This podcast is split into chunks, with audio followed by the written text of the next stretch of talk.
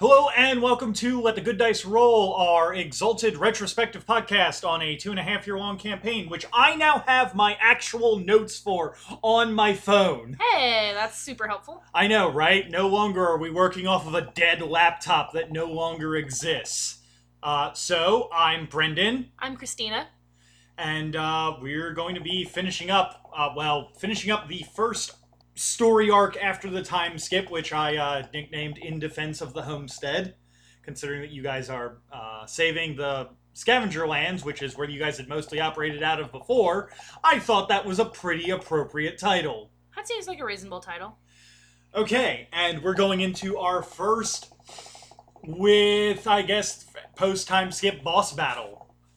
Yeah, about as close as it's gonna get. The first session was September 30th, 2018. Cue the giant floating opera house in the sky. This opera house was clearly taken from Great Forks. Great Forks. Yep. Yep. So we end up going up on top of the floating palace place, whatever you want to call it, opera house, whatever. Yeah, I Um, thought it was going to be a lot harder for you guys to get up there and be have like a cool like ship battle scene, and then I forgot that Jake has crazy, Jake has the journey word that just lets him fly. So Jake has the crazy. Jake has the crazy, yes. So we go up there, and uh, there's these. It's like a ghost figure band type of people up there. Uh, Nyx can, since she has a spirit word, can see them better than we can, obviously. And um, and at that point, it's just uh, Nyx, Storm, Raldo, and Linus all up there. Just the four of us. Mm-hmm. Uh, we act- actually don't have the explanation. I think of how we got in there. Of how you got in for the boss fight? I'm double checking. Um, because I remember. Oh it. yeah, Wayward Son does some kind of monologue over a loudspeaker or whatever, uh, inviting us into the opera house for a uh, just to, for whatever the for a personal concert. yeah whatever Because you all deserve a personal concert. Sure we do. Uh, Raldo goes off to steal the opera power source, and Yes. the other three of us go towards the opera house itself. There's uh, stuff with drums, a guitar, bass, and vocals, Mhm. and we basically just said "fuck this puzzle," and uh, we love you, Brendan, but no. I literally have that written in my notes. It says, "We heart you, Brendan, but no." So I had recently actually listened to uh, the actual recording that we had of this, Mhm. and you guys did not. It was not that quick. You guys let me do my weird puzzle. I mean, I just have "fuck this puzzle," and then we uh, break down the soul steel door. Raldo goes to get explosives to ring the opera house. So to explain what the puzzle was, I searched high and low for the vocals, bass, drum, and uh, and rhythm guitar track, uh, or lead guitar track for "Carry On My Wayward Son." We sure as fuck we're not gonna play that. So what it ended up happening is they all decided not to play that, but they still had to go and get orbs. And anytime that you touched one, I would start playing that specific track. So like you touch the drum orb and then the drum beat for it would come in. Or you touch the bass and then only the bass would come in. And basically the entire point of the fight or of the puzzle was to get every single one of those orbs there and there was a point where that Jake kind of went, "Yeah, I got this." And I started playing. I think it was like the bass track, and I just went. He he just kind of went, "No, I'm not doing this fucking puzzle." Yeah, none of us were. No offense, none of us were like, we're not fucking doing this. We're just not. So you guys decided to destroy my puzzle, my well thought out puzzle that took me a couple hours to actually track down the music for. We uh we forced Hey. our way through it. So real, real talk, Julia here. If brute force doesn't solve all your problems, then you're just not using enough. Yeah, unfortunately, with it being exalted, you can't really say no. You do not get to just brute force my puzzle. I mean, we got to. Yeah, but since it's exalted, you got to. Yep. So anyway, We go into the opera house, um, and we have to uh, fight. the Wayward Son. Yep. He used a silver voice nightingale. I actually don't have a lot of notes on that fight, Mhm. um, but I know he did his magical girl armor transformation. So, what did that fight turned into was you guys fought Wayward Son. And he used his Silver Voice Nightingale style along with the Spirit Word and a couple other different things that I had given him. Uh, he had more HP than normal. Uh, I let's see. So I actually have his stats right here. He deals. He has an AC of 0, 40 HP. His attack bonus is 10. He gets two attacks. Um, his attack options is he can single target for a 1d12 straight damage, or he can do a 2d10 AoE through the chart. Uh, his, all, his saves are all eights. He has 13 effort, and his words are Sun, Sorcery, Spirit, and Passion. And betrayal. I mean, that, that falls under passion. Yeah, You- you sure. have to be very passionate to betray someone. I mean, maybe. You really don't have to be, depending on who it is. It depends on the betrayal. His Yeah. betrayal was very passionate and full of music. It's true.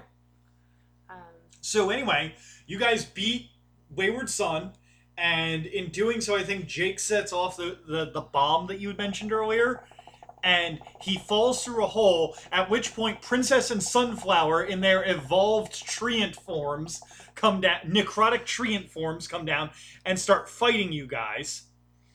And then, I want to say two rounds into this fight with them, Wayward Son comes back out in his magical girl armor. Exalted boss fight. Group control. Here we go. It's right up here. Silver Voice Nightingale style. Princess and Sunflower stats. He has backup dancers. Basically, he does some bullshit. I mean, as the bosses do. Mm-hmm. Uh, so basically, at some point, he uh, also got uh, backup dancers. That basically what that does is uh, all single target attacks give a spirit save for compulsion, and the target must sing or dance during their next attack, or nothing will happen Look, if you don't take that All I spirit save. remember was just burning through a fuck ton of effort while fighting him. I think that that was the first really serious fight that you guys had gotten into. Like, surprisingly, like Change Up K-Jack was not as serious a fight Oh god, no. as this guy suddenly showing up with these weird fucking rules. well, it was it was mostly him trying to use passion to fuck with us, and we're just like, and basically burning through your effort. yeah, because I remember I think I went down to either one effort or zero effort hmm Yeah. during that. Fight. I think that was the first time you went down to zero effort. Yeah, because I remember uh, when the maiden showed up um, after we defeated him. I think I burned my last effort, or I couldn't burn my last effort to like resist her like putting us down on the Mhm. ground. Yeah. I have a weird note in here that I actually don't know what it means. Okay. So Maybe I can explain this. it says I went, as in Storm went, with the maiden to learn secrets and how to kill Death Lords. I don't remember. no, so that is actually um so once you guys beat uh Wayward Son, are there any notes after you beat him? Uh, this is literally it. I went with Maiden to learn secrets and how to kill Death Lords. Uh, Made Beneath and Away requires she needs to be reminded of her old life, uh, the life of a sidereal Death Lord engineer who made the Jade Prison. Uh, after we, uh, after Storm kills Wayward, uh, Made Beneath Ways appears, and then um, she takes Wayward's exaltation into herself. That's all I got. So that's why I was like, that's very confusing. That doesn't Mhm. make sense. I don't remember that happening. So I believe that some of that got a little bit redacted, or not redacted, but it got um explained a little bit later, which is my what I think the next session because I went, okay, he tells you all a secret before she shows up. Okay, what's that secret? I don't have it right now. Yeah, because you had Ruby Tuesday show up later. Yeah, I had Ruby Tuesday show up too. Which is not a you- spoiler because we still get the same information. Yep.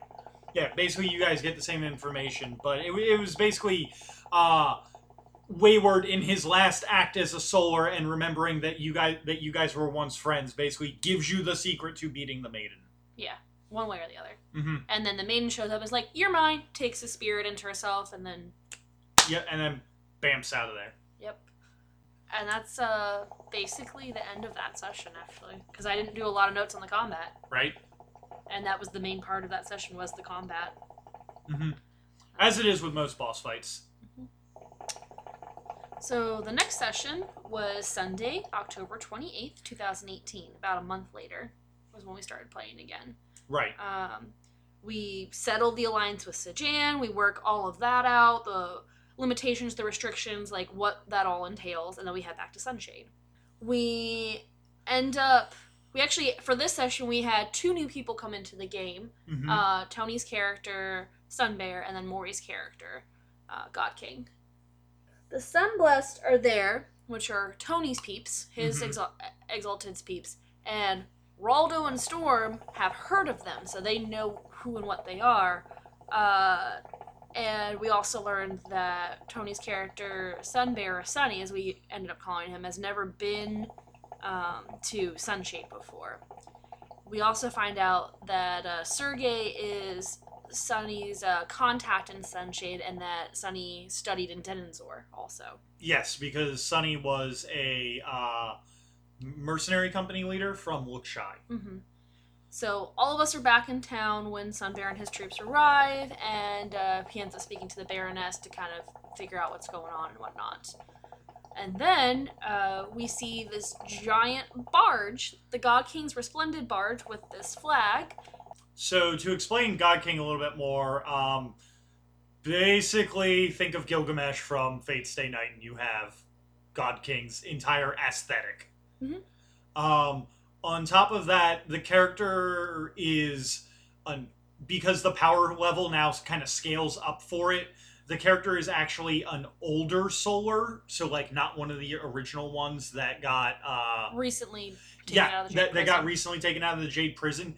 He was just really good at keeping his head down. So he actually like is on the not the power scale of say the Bull of the North, but he is like in that age bracket.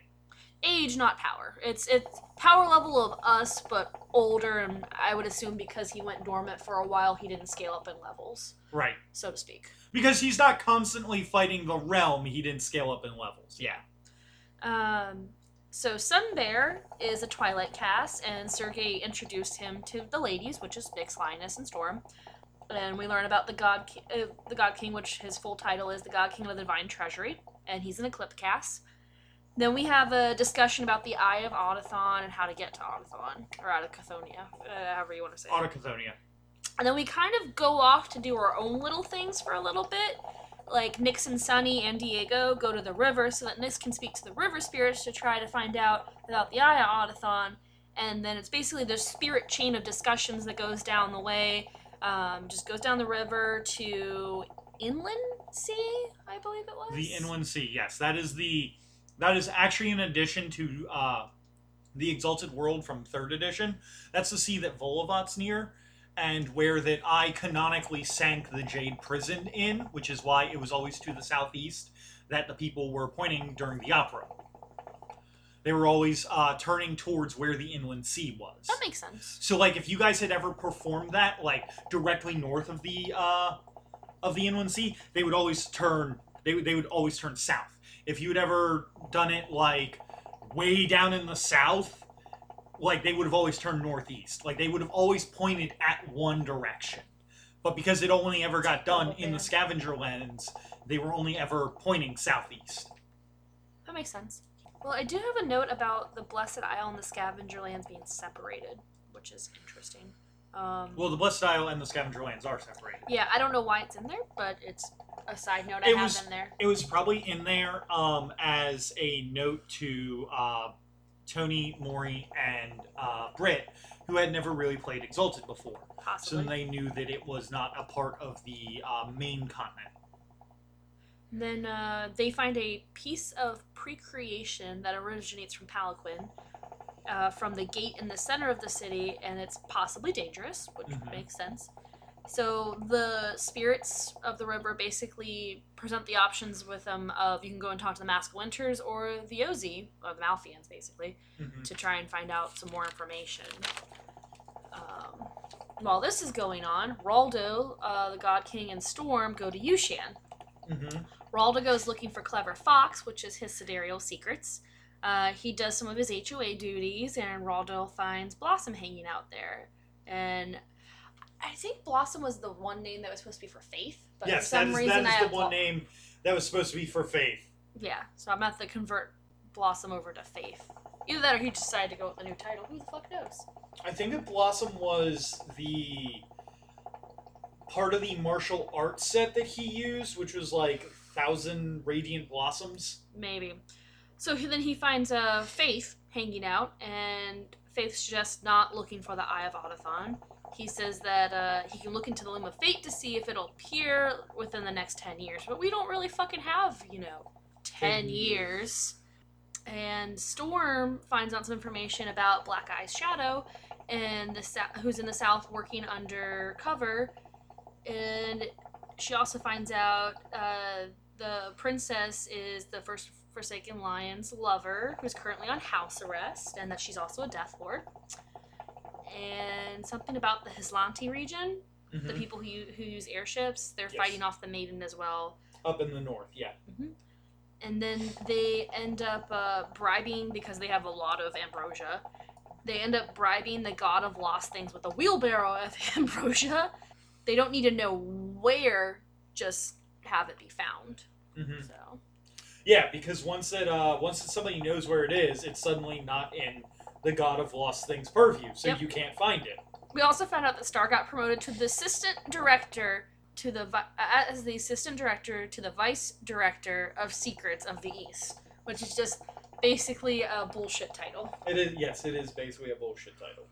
While this is going on, Lioness uh, goes through paperwork with uh, one of Storm's people just to kind of learn what's been going on. She finds out that Ontang got nuked and made into a Shadowland. Um, they're that they're fighting a defensive war in the north, uh, north of the south, and uh, the the south has kind of already been conquered, except for Varang and Chiaroscuro. Those remain unconquered right now hmm um, and the lap is in Jester's hands. So, until recently, the God King, um, Great Mother Bright, and Tricon were the, part of the resistance, uh, and there's lots of terrestrial resistance going on down there too.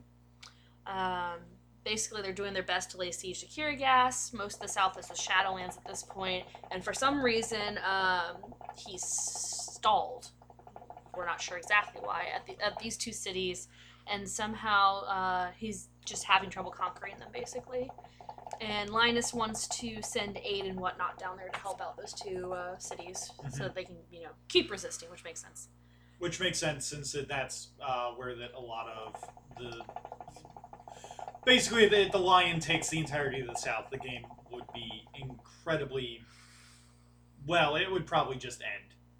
yeah yeah uh, so the while this is going on we go back to the god king and it's the same kind of stuff that Raldo had heard about with you know the Malfians and the Mask of Winters over where he's working at. And there was also mention of the Bull of the North and how he went missing six months ago, which we have heard about already, but it's just kind of a reminder. Um, the god of mass death uh, works for the Maiden of Eddings, surprise, surprise, and says that 900 plus years ago, Gethamane was full of people, and then it wasn't.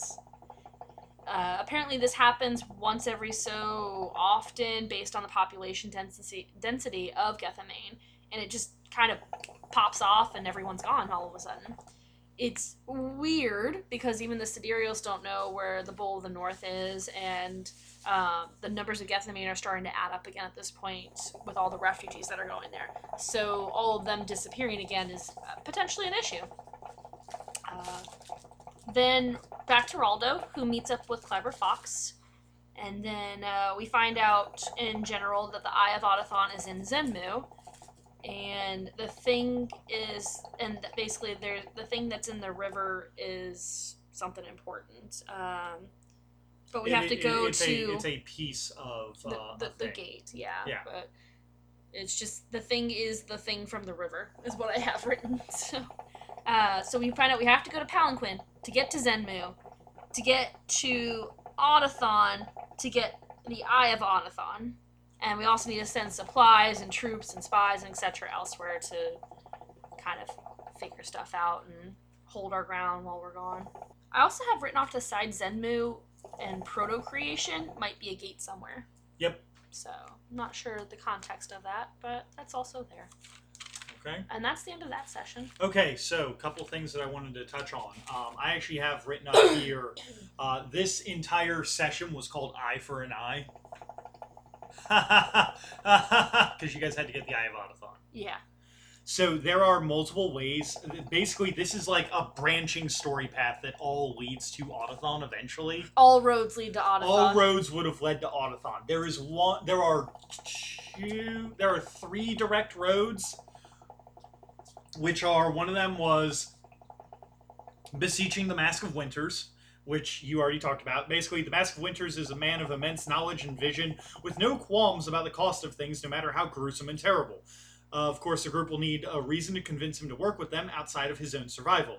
Uh, some of the things that you could do would be giving Sijan over to him would would definitely do it. Nope. Or, or working on taking out another Death Lord in the area, such as Eye and Seven Despairs. Um, or even defeating the Hekatonkhire near Sijan Fuck that. No. and offering it to him as a sacrifice. Uh, the Mask of Winters, if convinced, will be able to offer safe passage through the labyrinth from creation's underworld into the linked underworld of Autochthonia. That sounds awful. Yep. The second option, which nobody ever explored, and I don't blame you all, is called Traverse the Wild. Fuck This is that shit. this is the most obvious route to Autothon and the worst one for you guys to have taken. Basically, you fighting you fight beasts and horrors in the wild with the goal of finding auto, Autochthon at the very edge. This is possibly the easiest, in air quotes, and most obvious solution. However, the wild is a fickle thing, and there is no telling just how long they may be gone from creation. If and when they come back, will there even be a creation to come back to? This op- and then in parentheses, this option will of course push the main plot up tenfold, and the creation they return to will be on the absolute brink of destruction. This option begins the sub arc Wild at Heart. well, yeah, we just told that situation that to go. shit, I'm out. Basically, we Um, told that option to go fuck off and didn't even uh, consider it. Option three, far to the south, the First and the Forsaken Lion is fighting a defensive war against the Locust Onslaught. However, since no real information is getting past this front line, there's no way to know about this without pushing far into their lines and making the retaking of the south a priority. This option begins the sub arc, felling the Legion Sanguinary. Dun dun dun. Option 4, petition the Malfians. Surely the other primordials will have a way to get back in contact Nope. with their traitor's brother. Nope. Well, of course they do, but it's not pretty. Doing this will put the group in contact with one or more third circle demon beings that could and will Wrong. wipe them out Wrong. if they misstep. If they misstep. Not with our group. No, nobody's thir- tactful in our group. Uh, oh yeah, yeah. I thought you were gonna say Julia is pointing at herself, and I'm just like, yeah, but I don't know that you're gonna be able to deal with the Ebon Dragon or Witcher the Green Sun. There. Sacrifice is the name of the game, and to do this, they would need to sacrifice someone with a connection to, to Autochthon. That means a lot of the, and that means a lot to them. So, I Dame- say you. so Dayman is the obvious choice, using the Exalt Spark as a means of transport. Yeah, no. Fuck that. I'm not going to talk about the fifth one because that's the option that you guys chose. And then the sixth one uh, is the North has trouble brewing beneath Gethamane, with the Bull of the North missing for months and the forces of the Maidens at the doors. It's becoming harder and harder to fend them off. Beneath Geth- Gethamane, something stirs. Uh, blah blah blah. Something that's going to. The one thing I will say is we do explore that later, but not for this reason. So don't want to give too much away about that. For some reason, basically, for some reason, the Eye of Autothon would have fallen into whatever the boss of that arc's grasp is, basically giving you guys the eye if that's the route you wanted wanted to go, and basically the sub arc name for that is the Bull and the Blind God. That's interesting. I like that name. All right, next session, Sunday, November 11th, 2018. No Jake tonight, unfortunately, so we will not have Raldo, Raldo for this. So we've got Sergey, Surefire, Seiyu, and Archie because we pick him up at Denandsor. Uh, he's our the little star metal dude. He's definitely not little. He's our star metal dude. Uh, so you've got Sunny and Linus know through their research that we have allies with within the the Mask Winter Circle, which I mean we could have kind of told them anyways. Mhm. Um, so I'm assuming that they just are basically reconfirming what we already knew. So this one's gonna be a little hard for me to read through everything. 'cause I got a lot of side notes. Um, so it's a cloud city near the Dreaming Sea. Uh, so a magical storm happens, and a hawk woman and birds descend down. It ends up being Ruby Tuesday, as we mentioned a little bit earlier, and she has a message from Wayward Son for us. He was under a compulsion to not betray the maiden uh, while she was while alive, while he was alive, and was unable to actually kill himself. So can't really tell anybody if you can't kill yourself to you know tell anybody as a Mhm. spirit. Right. Um, the maiden is bound to her throne, and she has dredged it up from the dreaming sea. Her throne is the Jade Prison, and there here's some options of how to defeat her: absolute destruction of the Jade Prison, or you seal the broken prison and her within it, and all the solar exaltations as well. So those are two options uh, presented to us. Neither one of those are really great, sort of, uh, but they're options. Mm-hmm. And per Ruby Tuesday, the Bard Guild may be a problem later on because they might be coming after us potentially, maybe. Um, I don't know if we ever actually end up dealing with that. You guys would have dealt with it if you ever went to the Blessed Isle. Ah, so we never would have dealt with it. Yeah. Basically, because we're never going to the Blessed Isle, and or never did. You, I mean, you would have for the final fight. Yeah, but it would have been a problem for a long time. uh, so we make our way to Palanquin, and the people who live on this quote unquote outcropping areas have been uh, excommunicated because they can't do magic. Because Palanquin is, if I remember correctly, a very magical oriented Yep. And um, so the people that live on the outcroppings just can't do magic. So they're they're basically exiled. They're like still a part of Palanquin, but they They're basically the tradesmen and Yeah. uh, the people who like fish and do trade and everything like that. Uh, we do know that whatever made Palanquin, this whole place, uh, was pre-creation, and the most defensible position in Palanquin is actually along the edges. So apparently, sorcerer adepts live in the bowl, and inside of there, there's towering pagodas and shrines. Um, a decent chunk of people have bred with cloud folks, and the nobles are all cloudborn. As just random side notes the main worship of the town is the obsidian gate that is i believe in the center of it Yes, is in the absolute center of it. so we end up sending surefire down in his bird form to speak to the guards uh, to grant us access because we're not just trying to fly a ship in there for without letting people know. After about an hour he comes back saying we can park it but we need to prove we can do magic to be able to enter. So we get to the gate uh, put the missing piece oh actually uh, what did we do you remember what we did to prove that we had magic?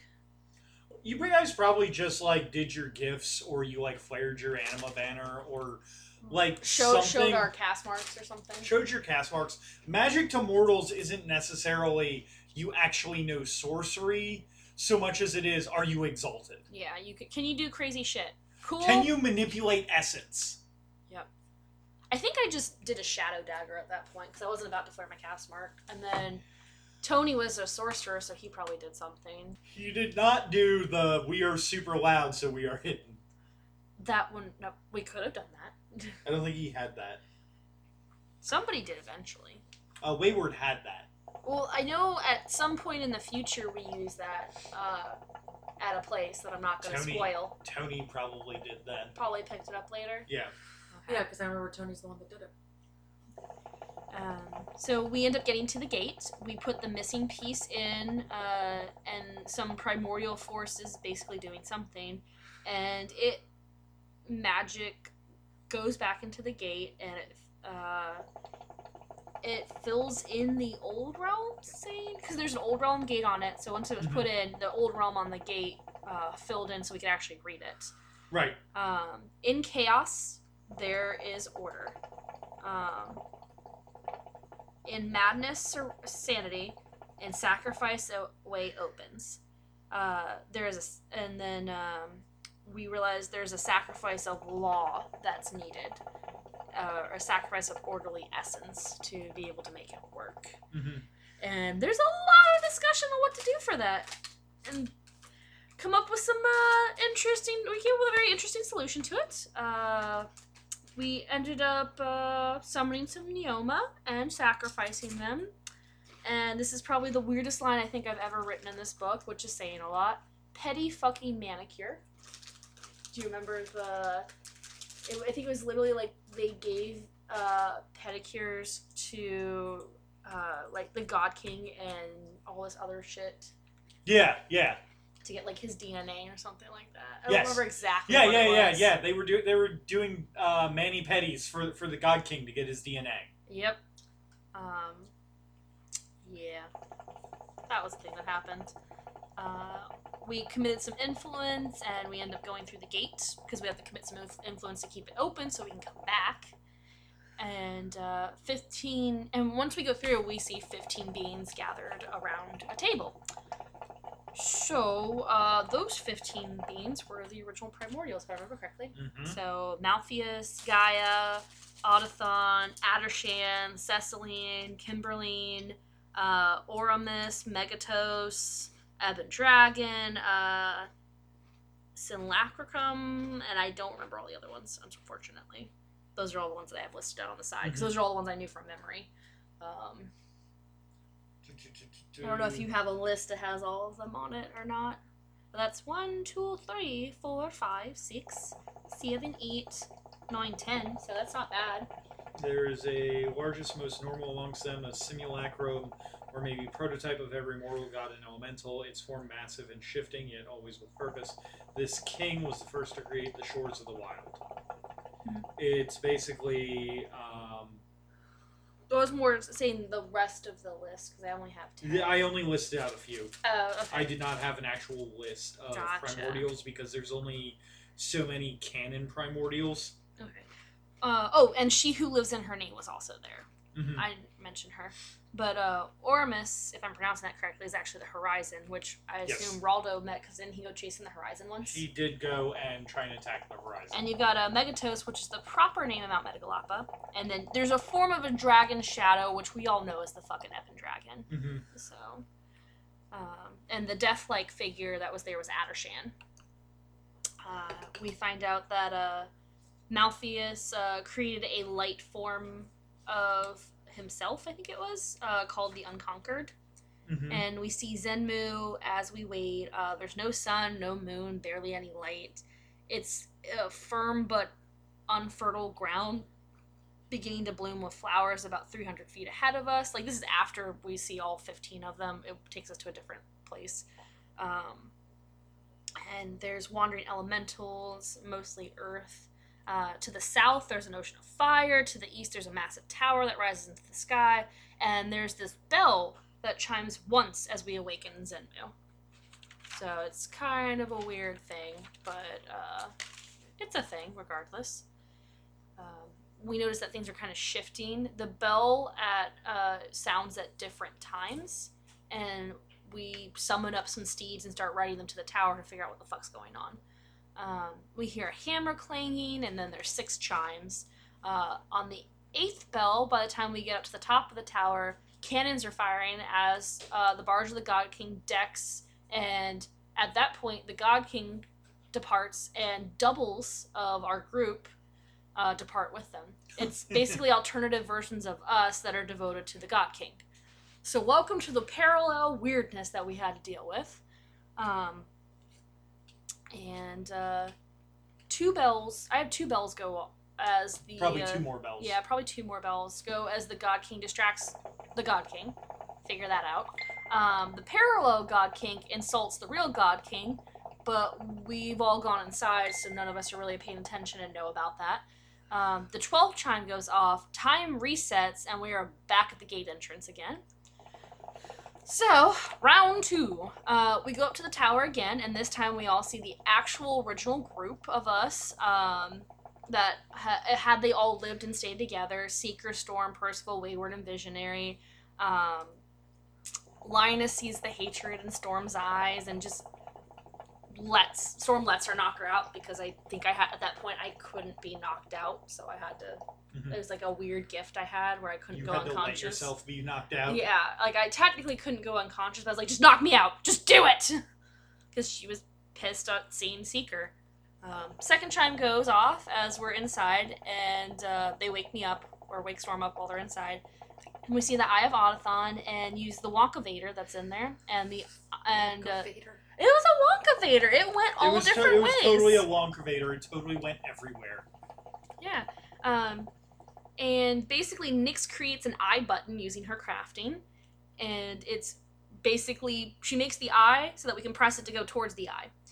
So it starts going there, but it's getting too hot for all of us except for Linus because Linus has a fun word that makes it so she can resist elements. Mm-hmm. Uh, so Yo, Linus was clutch for so many things in that that I didn't anticipate. Uh, so we have to go back, and Linus goes over to get the eye herself because she's the only one that can resist it. Six to seven chimes go off as all this happens. Linus fights the Forge master, master and dies because this guy is huge. Like, we're talking probably Tarrasque huge or bigger. Yes.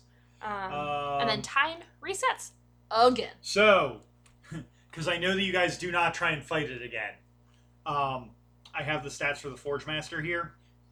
Um, Forge Master, Utan Soul of Autochthon, the avatar of Autochthon. 150 HP, 50 effort, AC 3, saves 3, attack bonus plus 14. It's 3 attacks. Single target is a d20 straight. AoE 1d12 through chart. Can sacrifice a turn to pull back the hammer and turn to a d12 straight into uh, into an AoE. Can make contested evasion save against target and then grab them and throw them into a furnace for 1d12 fire damage straight until they exit the forge. Words Fire, Earth, Artifice, Sword, Endurance has multiple defenses. Yeah, so don't fuck with it. Don't fuck with it. Um, so the third group now, um, the leader of that group is Talisman, and it's Behemoth, Wayward, Storm, and Percy. And basically, we decide to talk to that group and do some diplomacy to get them to help us. We uh, like talk to them and talk to Utan as well. Um, and we learn. I've got a weird listing for this, so I'm trying to get it in order. Um, he will awaken an ally with us and resume his job. Uh, we could be disguised and commit spiritual suicide because. Oh, these were the options. These were the options of what could happen with Mhm. it. Yeah, option one. We will awaken an ally with us to resume the job. Uh, two, be, disgu- be disgusted and commit spiritual suicide and become the neverborn engine of extinction. Three, invert on himself to become the chaos engine, bring all of creation back to chaos and the Yozis. yes. Um, Those are the options for what happens if you fail to save Autochthon. And so we convince Utan to gouge his own eye and give it to us so that we have an eye. Uh, it shrinks down to a normal eye size because since this di- guy is humongous, we wouldn't be able to carry a normal size eye of him, which makes sense. And uh, Linus basically holds onto the eye for now for us. Because Lioness is the most trustworthy with a with a uh, Sure, we'll go with, that with being the, reason the, Eye of Autochthon. That'll be the reason we say we give it to her. Linus, the former Abyssal, is the one you trust implicitly. Yeah, sure. That's what I said. That's that's the answer we'll go with. Um, but yeah, uh, having him ally with us might be able to tip the scales toward like basically we're trying to tip the scales towards the ally one because the other two options are just awful. So fuck that. yes, they are. Um, we also find out that Autochthon has no natural sunlight. It's an industrial world with smog and smoke, and uh, we find herself currently on a landing with no railings. Uh, there's it's a sky of smoke with the, Oh, shit, with a no thick, dense smog that we can't see past. And uh, basically, we don't really know what to do right now. So Nyx makes us some breathing masks so we can actually get around. Hopefully, you know, don't get poisoned by all this fucking smoke. And uh, that's the end of that session, actually. Yep. OSHA has no power in Autochthon. That's true. Has no power, has no bearings, has nothing nada. All right, so we're going to finish off our questions in, that have been in the backlog for a little bit here. Which means send us more! Yes, if you wanted to send us more questions, they should go to a pair of dice lost at gmail.com, where that we will eventually, hopefully, read through all the questions that people send us once that, you know, they send us in questions, because we like rambling. Rambling is fun. It's literally what this portion of the podcast is kind of all about. right? So, our final question is We have heard about some of your most intense moments in LARP. What's the most batshit insane moment you have ever had? I am going to keep this relegated only to Stormflux because some of us here have more experience with other LARPs, whereas we all have relatively the same experience with Storm. And it would take me too long to try and delve into Avalon and other Mm-hmm. play other things I've done. Okay, so I'm gonna start off by saying that one of the most batshit insane, weird moments that has ever happened in my LARP career was that time that I saved a mission because of my obsession with my gun. So what ended up happening was me and uh, my group were on a mission, and we had taken one healer with us. This was already a mistake. Also, they were not a. Uh, they had just picked up heal, and it happened to be couplet heal. You want to explain what couplet heal is? So couplet heal means that you have to do a certain amount of rhyming passages to actually pull off a heal on you. This person had literally just picked up that heel, Uh, maybe Like hours before. maybe an hour before. So basically, we have to transport uh, uh, basically one of the, one of the camp wagons from one side of the camp to the other, and you know maybe we'll get hit by bandits, maybe we won't. Who knows? So we start going, and uh, everyone else Always expect bandits. always expect bandits.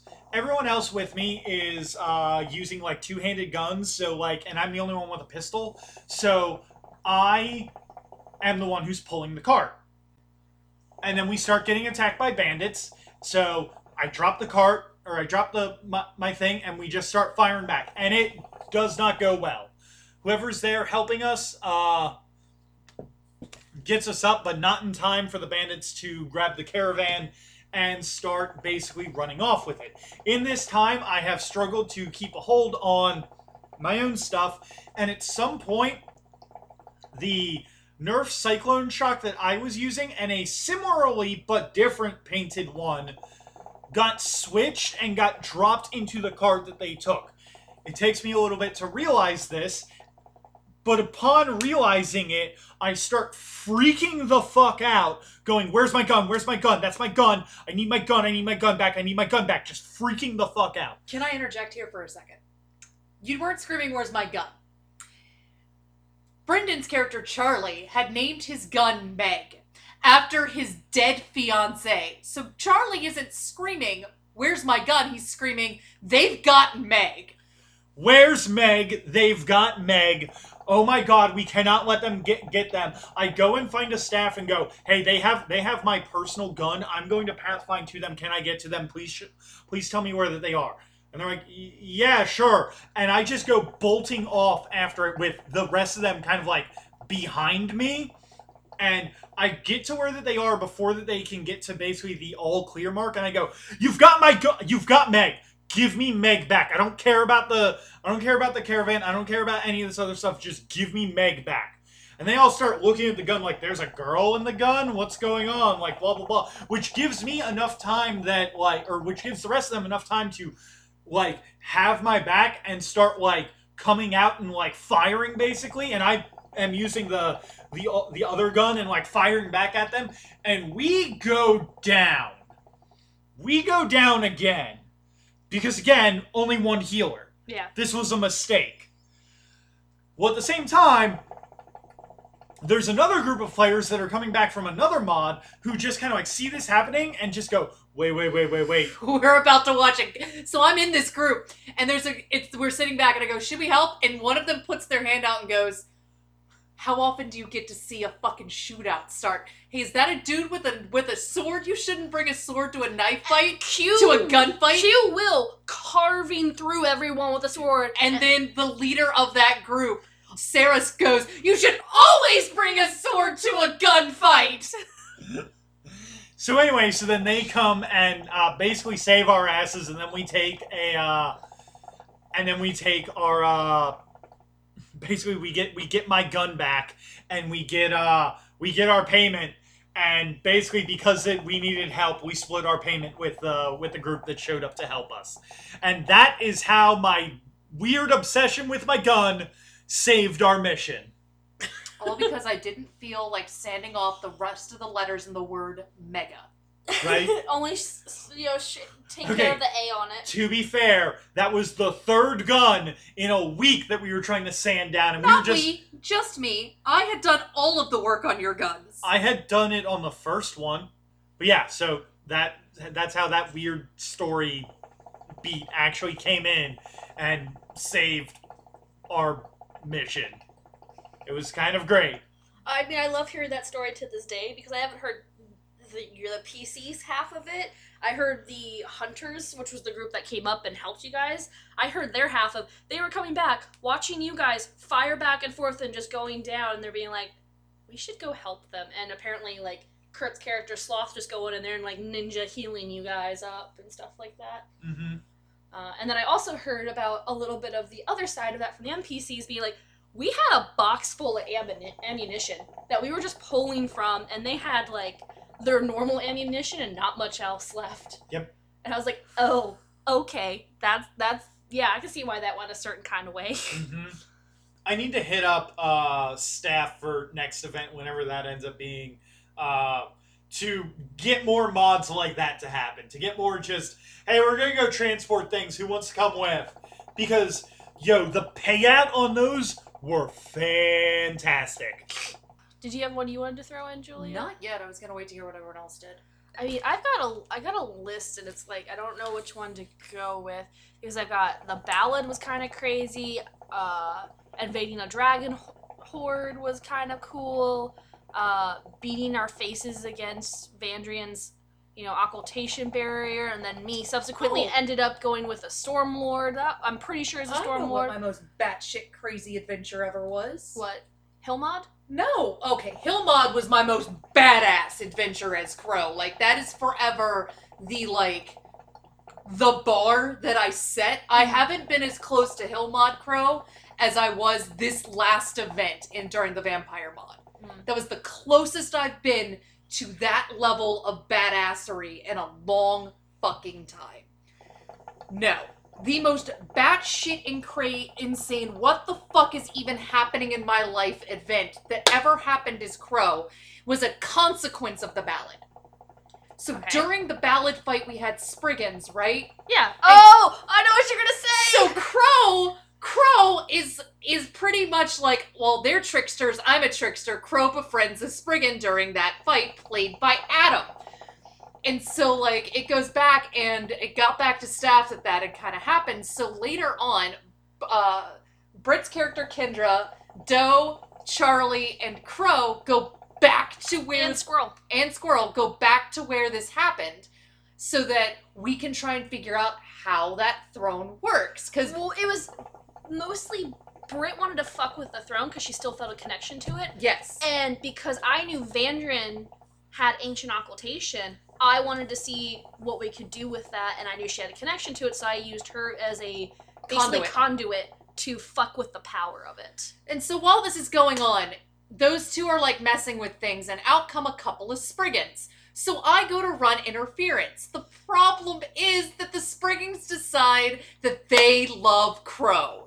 And now it's literally me running across a field after I've accidentally caught their attention as they're rapid fire building a nest. A gigantic fucking bowl of twigs and putting me in it and trying to cart me off into the woods. It's that stereotypical, like, There's two Play- people in the foreground. and then there's just weird shit like Spriggan's running with a nest and crow in it in the background, and she's like, guys, guys. Guys, guys, help me! Help me! Okay. Every time I tried to crawl out, they would put me back in. And then Kendra did something with the with the fucking throne and made a Hulk Spriggan, a gigantic Hulk Spriggan, the size of a goddamn building. And I, he literally just picked me up and one-handed tossed me back in. and then we gave him hands. And then you gave them not just hands, you gave them fingers. Yep. You gave them the ability to do dexterous work. So now they're taking me into the woods and putting me up in a tree. To be fair, I tried to hide you, and then you talked and you blew it. there was no like like I was trying to get out of it, but there was no way to explain what was going on. And so I think this was like two o'clock in the morning, tabletopped out, and I'm just sitting there crying with laughter because I can't. I'm trying to figure out how to get away from these Spriggans. And it's literally that entire episode of We Bare Bears where something's going on in the foreground, but what's way more interesting is the fact that Ice Bear has accidentally made a fucking killer robot that's besieging the city, and all you're seeing is in the background him making another one and fighting it, and then you get newspaper articles. It's literally that. And so finally, finally, we get out of this situation, and I'm just like, guys, I think I'm queen. What? We could have used them against the litter vamps. Ah, maybe. Could have. Maybe. Maybe. I want to see if that's a thing. I'm gonna have to talk to staff. I mean, there's a lot of people we could probably use against the loader vamps, You're but not wrong. uh, because allies the game is important sometimes. But we'll see what happens in the future with that. Yeah, so, uh, yeah, Spriggans. Fucking Queen of the Spriggans. Um, I don't know which one I want to tell is my problem right now, because I've had a lot of weird shit happen. Whichever one you think is most entertaining. That's a lot of them, though. That's really like we had the whole thing with Charlie's family. Um, that was just fucking ridiculous. That was insanity. Um, and literally all of us could talk about that one. Um, Especially the behind the scenes. yeah. Um, let's see. Like I said, invading Valshazaz's uh, dragon hoard was kind of interesting.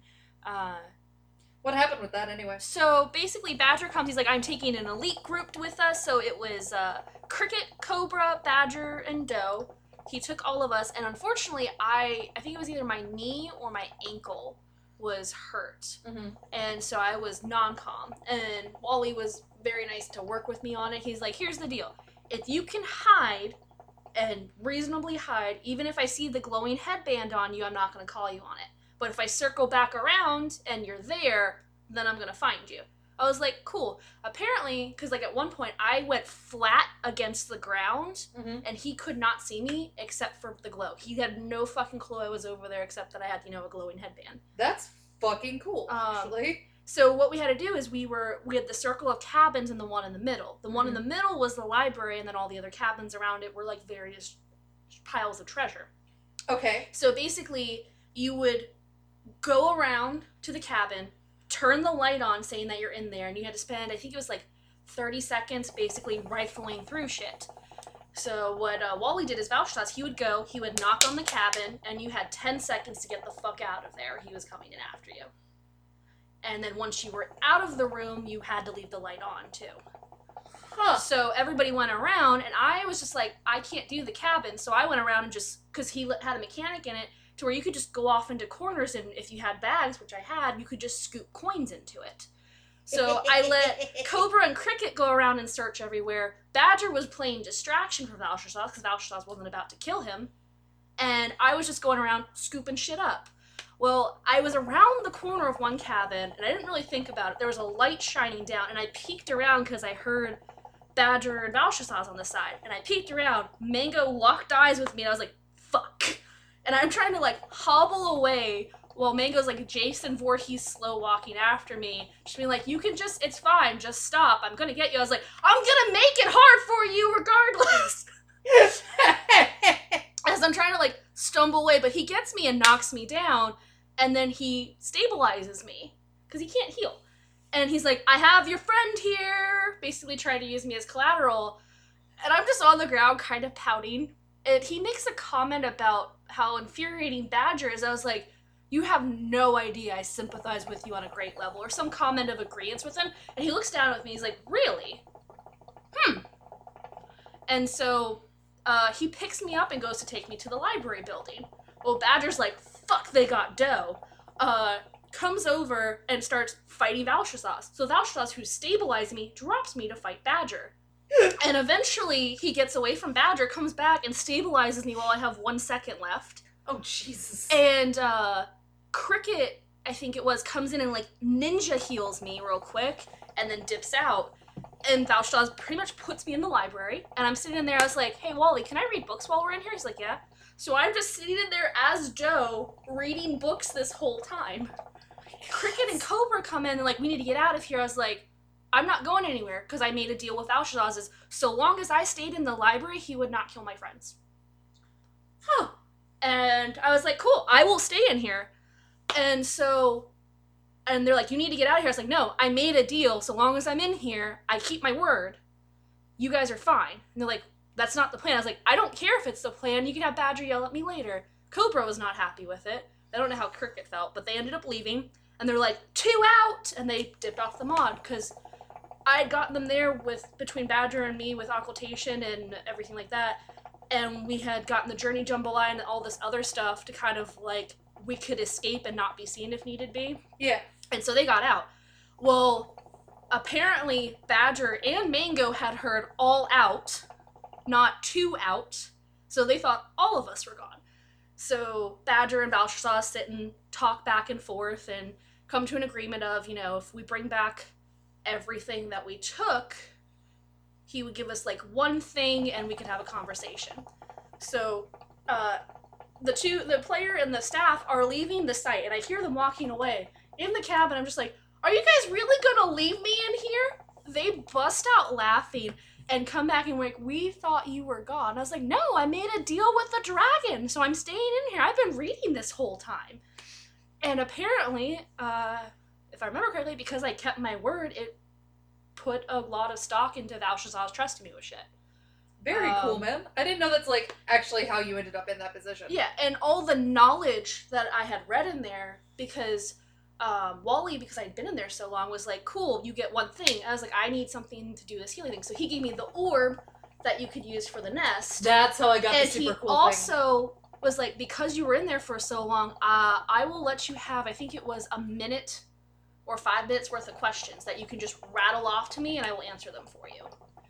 Cue the ballad. Valshazar's helping us and basically going wherever Doe told him to and being protective of Doe. Huh. And at the end, us not knowing the final solution for how to deal with this, I went up to Mango. I was like, I will bank all the fucking questions that Valshazar owes me to find out the answer to this. He's like, Are you serious? I was like, Yes. All the information that you would have given me about anything in Valshazar's library that I could have asked, I will throw all that to figure this fucking thing out. And he's like, Done. Here's the answer. I was like, This is the answer. Don't kill Kendra. That's and they went amazing. and, and got the stuff, and yeah. So I didn't know that's how that went down. That's really fucking cool, actually. yeah, and so that's why Doe has always been very protective of Alshazar. She used to go and visit him and bring him Irenaceous essence and tea and hang out with him, and that's why the book getting left there, the Lunar Vamps finding it, and him basically being like, "Fuck off, everyone! I don't know why I trusted outsiders." Really fucking hurt her because it was like, But "I'm sorry, me." I should have realized that it was gonna lead them here."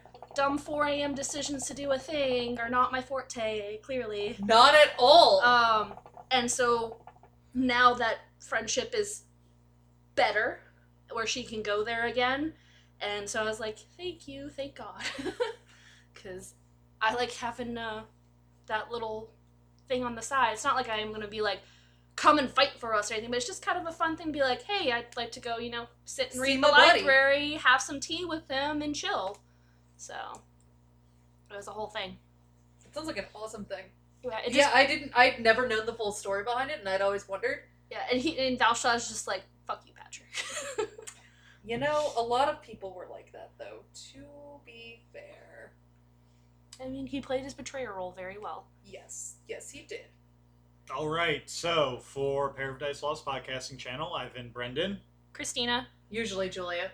Um, just remember to like, comment, subscribe, share with your friends and family. I know that we're all in the middle of a uh, little bit of a health crisis, so you know what? Now's a great time to catch up on your backlog of podcasts we've got plenty of them. and send us in questions. If we get a lot of questions, we might just do a whole episode. we of might just do a whole episode of questions. But no, for real, guys, please be safe. Look after each other as best you can with all the distancing, and you know, Do what you can. Wash your hands. Social distance, motherfuckers. Yeah. We'll get through this somehow. We got this. All right. So for uh, so and as always, remember to uh, let the good dice roll.